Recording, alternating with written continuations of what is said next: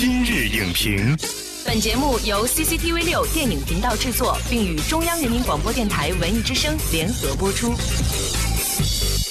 品头论足话电影，今日就评八分钟。大家好，欢迎收听文艺之声今日影评，我是主持人姚淼。他们将困惑写信投递，渴望拨开心灵的迷雾，深陷亲情、自我、梦想的难题，究竟是微笑面对，还是苦痛挣扎？电影版《解忧杂货店》跨年热映，口碑两极分化，本土化改编能否走进观众内心？本期今日影评特邀情感作家苏秦为您解读《解忧杂货店》隐藏心底的答案。欢迎苏秦老师来今日影评做客。杨明好，大家好。《解忧杂货店》这部电影正在热映，口碑是呈一个。两极分化的状态。那有一部分观众呢，因为觉得这部电影呢是改编自日本的原著小说，那在它本土化之后，其实呢还是有一些不太接地气儿的地方。但是恰恰就有另外一部分影迷认为呢，因为电影中讲的是九十年代的故事，因为有一个这样时空的间隔，所以呢并没有太多的违和感。您怎么看这个完全成两种对立的评价呢？原著它是描写的日本的一个。中低层的民众的一些生活状况拿到我们中国显然是，呃不适合的。韩寒在改编这个小说的时候，他加入了很多中国元素的东西，他把这个时代背景放到了九十年代初。哎，这其实对于很多八零后的观众来看，你会觉得其实。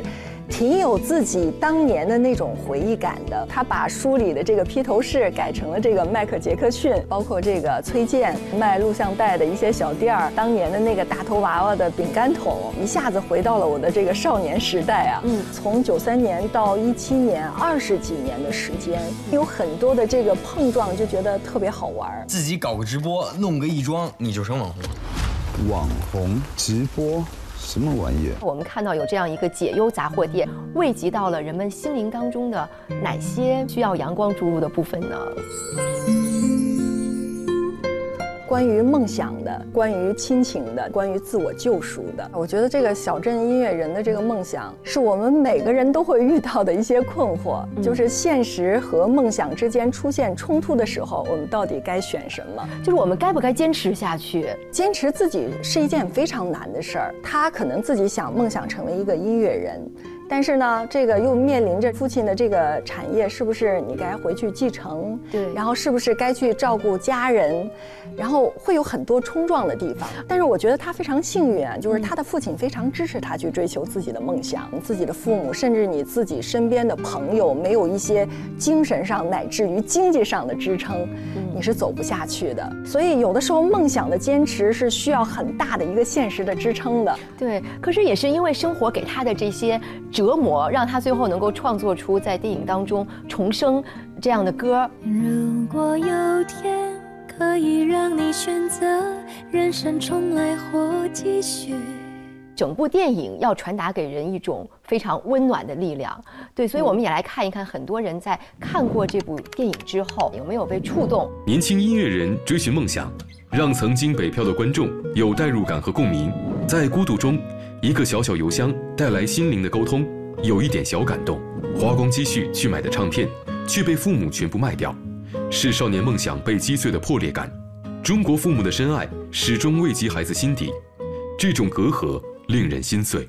最后一个呢，提到了小浩博出走的故事，就是这个非常迷恋迈克尔·杰克逊的少年。用我们另外一个角度来解读啊，就是说每一个孩子其实都是不理解父母的。虽然这个父母在逃亡的这个过程当中是带着孩子一起跑的，但是我特别相信这个父母是觉察到这个儿子有想要逃跑的愿望的。嗯，但是父母没有阻拦，这可能是对于父母来讲，孩子如果能跑掉的话，也算是。留他一条一个慰藉了。对，父母可能已经下了一个很决绝的决定的时候，他是出于一种保护孩子的一种这个心态，不想让孩子知道这些，也不想让孩子有太大的压力。这可能也是父母对他的一种成全，然后以结束自己生命的方式来去爱这个孩子。嗯，所以其实我在看到后来的时候，我一直在想，这个小浩博，当他终于知道了真相之后。我觉得他后半生的日子好过不了，嗯，就是因为父母为了爱他，选择了这样的一种结束。那浩博其实讲的是两代人之间沟通的问题，还有一种我觉得是自己与自己的沟通，就比如说晴美，你会发现这个晴美一开始她的职业可能觉得没有前途、没有希望，但是当她知道了一些有光亮的东西，她会朝着这条路上去走。执行力这么强的人，一定是可以成功。嗯，但是大多数人是行动力超差的人，就觉得说，哎呦，我现在过得特别惨，就是总在一种抱怨和困惑当中，但是却不迈出一步。像晴美这样的行动力超强，你给她一点点稍稍的点拨，她真的能够瞬间的改变这个自己的这个整体的状况的人是非常少的。救赎自己的不是别人。也不是什么先知者，也不是什么智者，而是你自己的行动力，像晴美一样，能够去勇敢的去接触他的梦想。嗯，因为去接触这个梦想，一定是要有特别决绝的态度。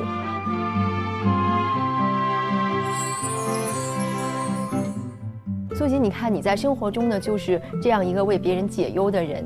那我特别想知道，当你自己有了烦恼的时候，如果有这样一家解忧杂货店，你会向这个解忧杂货店来倾诉自己的烦恼吗？我太想了，倾诉本身就是一种最好的解压的方式。关键就是这个世界上有人听你说话。对，其实这个是每个人都需要的。其实，在电影当中是一个开放性的结局。那您觉得这样的？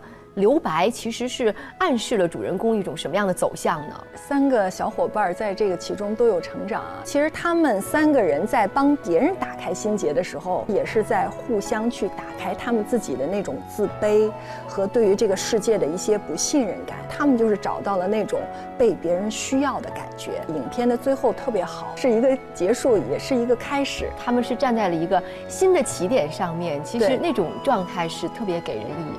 力量和希望的，他们对于这个世界的信任感也好，对于这个世界的这个所有的美好度也好，都是一个重新的建立和开始。这可能就是解忧杂货店它能够传递给别人的最重要的一种温暖。